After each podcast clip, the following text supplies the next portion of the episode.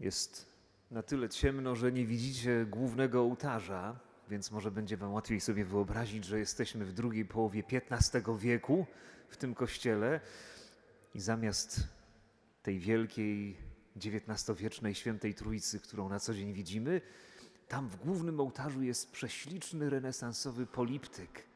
To znaczy taki ołtarz, w którym jest wiele różnych scen namalowanych. Jedną z tych scen można dzisiaj oglądać w naszym dominikańskim muzeum. Trochę lokowanie produktu, ale muzeum jest za darmo, można pójść w czwartki, piątki i soboty, tu na Krużgankach. Zachował się jeden, no, kilka się zachowało, ale jeden szczególnie mnie dzisiaj interesuje. Z tego XV-wiecznego ołtarza jeden element, na którym widzimy scenę zwiastowania.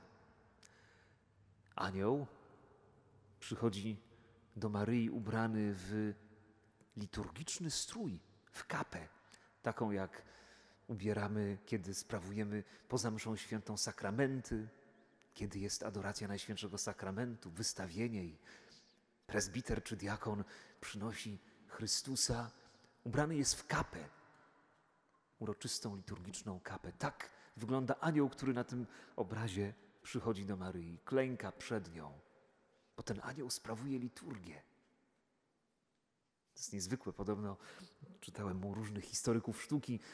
Północna szkoła malowania anioła w XV wieku. Południowa była taka, że anioł był ubrany w jakieś takie zwiewne białe szaty. Gdzieś we Włoszech anioł by wyglądał trochę inaczej, ale tu w Krakowie pod wpływem szkoły flamandzkiej anioł jest liturgiczny. Co tam za intuicja się kryje?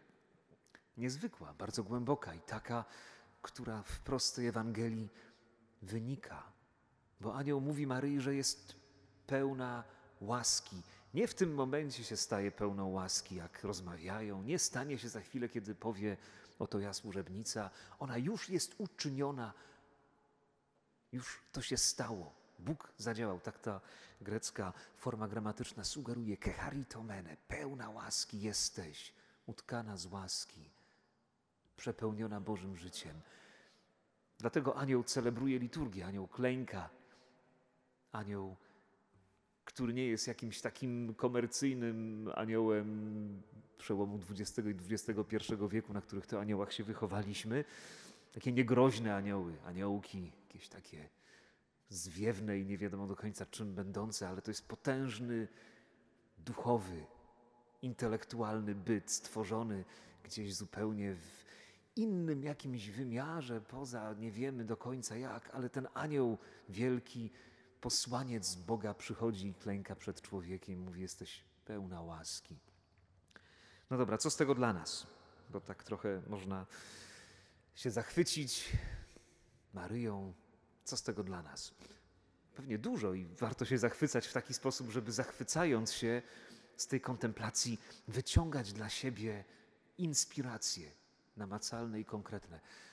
E, więc wszystkich tych inspiracji pewnie nie wyciągnę, bo to zadanie każdego i każdej z nas. Ale myślę sobie o wolności Maryi. Może czasami gdzieś tak nam wyobraźnia nie do końca prawdziwie podpowiada, że skoro Maryja była pełna łaski i wolna od jakichś mechanizmów grzechu pierworodnego, to może ona była mniej wolna niż my. Może ona była jakoś skazana na to, żeby powiedzieć Bogu tak. Tymczasem intuicja, która tu jest wyrażona w tym opisie biblijnym, ale też intuicja ojców, teologów, intuicja Kościoła jest taka, że Maryja miała pełnię wolności, taką, w jakiej wolności był stworzony pierwszy człowiek. Może stąd słyszymy dzisiaj w liturgii to czytanie o Księdze Rodzaju, Księdze Początków. Maryja nie była przykurczona skutkami grzechu pierworodnego, nie była przestraszona, sparaliżowana, nie była zapatrzona jakoś w siebie, bo te skutki widzimy gdzieś od trzeciego rozdzia rozdziału Księgi Rodzaju, kiedy człowiek się schował w krzakach, kiedy człowiek, straciwszy zaufanie do Boga, ma taki obraz Boga, że, że się boi, że jest sparaliżowany. Maryja była wolna od tego. W pełni mogła przyjąć posłańca mogła w pełni otworzyć się bez lęku na, na tę niezwykłą możliwość, by przez nią Bóg wszedł na świat tak, jak jeszcze wcześniej go nie było. Paradoksalnie, choć w Bogu nie ma zmiany, to wcielenie wniesie jakąś nową jakość w nasz świat, że Bóg będzie jednym z nas w pełni przyjmując ludzką naturę. Przez Maryję ona się otworzyła na to z wolnością, której my trochę nie znamy, a która miała być nasza od początku. Zobaczcie też różnicę, kiedy do Zachariasza, też w Ewangelii Łukasza, przychodzi anioł, oznajmiając, że jego żona Elżbieta urodzi syna. Zachariasz jest sparaliżowany, jak święty Łukasz zapisuje, on jest przerażony. Maria nie jest przerażona.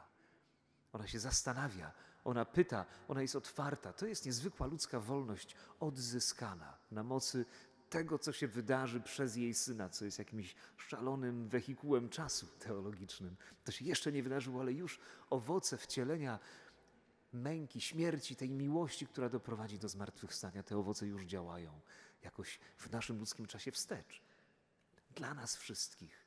Bo to, co się w tej niezwykłej wolności Maryi wydarzy, co czasami średniowieczni teologowie opisują, pokazując e, na łacińskie Ave, którym w wersji łacińskiej Ewangelii Anioł pozdrawia Maryję, bądź pozdrawiona. Ave jest odwróceniem słowa Ewa, imienia tej pierwszej kobiety, która jakoś nie potrafiła, nie chciała z Bogiem współpracować, zaufać. Więc w Maryi to, co się odkręca, Ewa, Ave, nowa wolność, jest dla nas wszystkich. Papież Franciszek kilka lat temu miał taką intuicję, że czasami mówimy dużo o grzechu pierworodnym, a ciągle za mało o tej jakby pierwotnej łasce. Tą pierwotną łaską jest nie tylko ta łaska z raju, łaska Adama i Ewy, ale to jest chrzest. Papież Franciszek mówi, to jest taki nasz pierwotny dar w odpowiedzi na grzech pierworodny. My zostajemy włączeni w Chrystusa, w niezwykłą możliwość życia pełnią łaski w Bogu.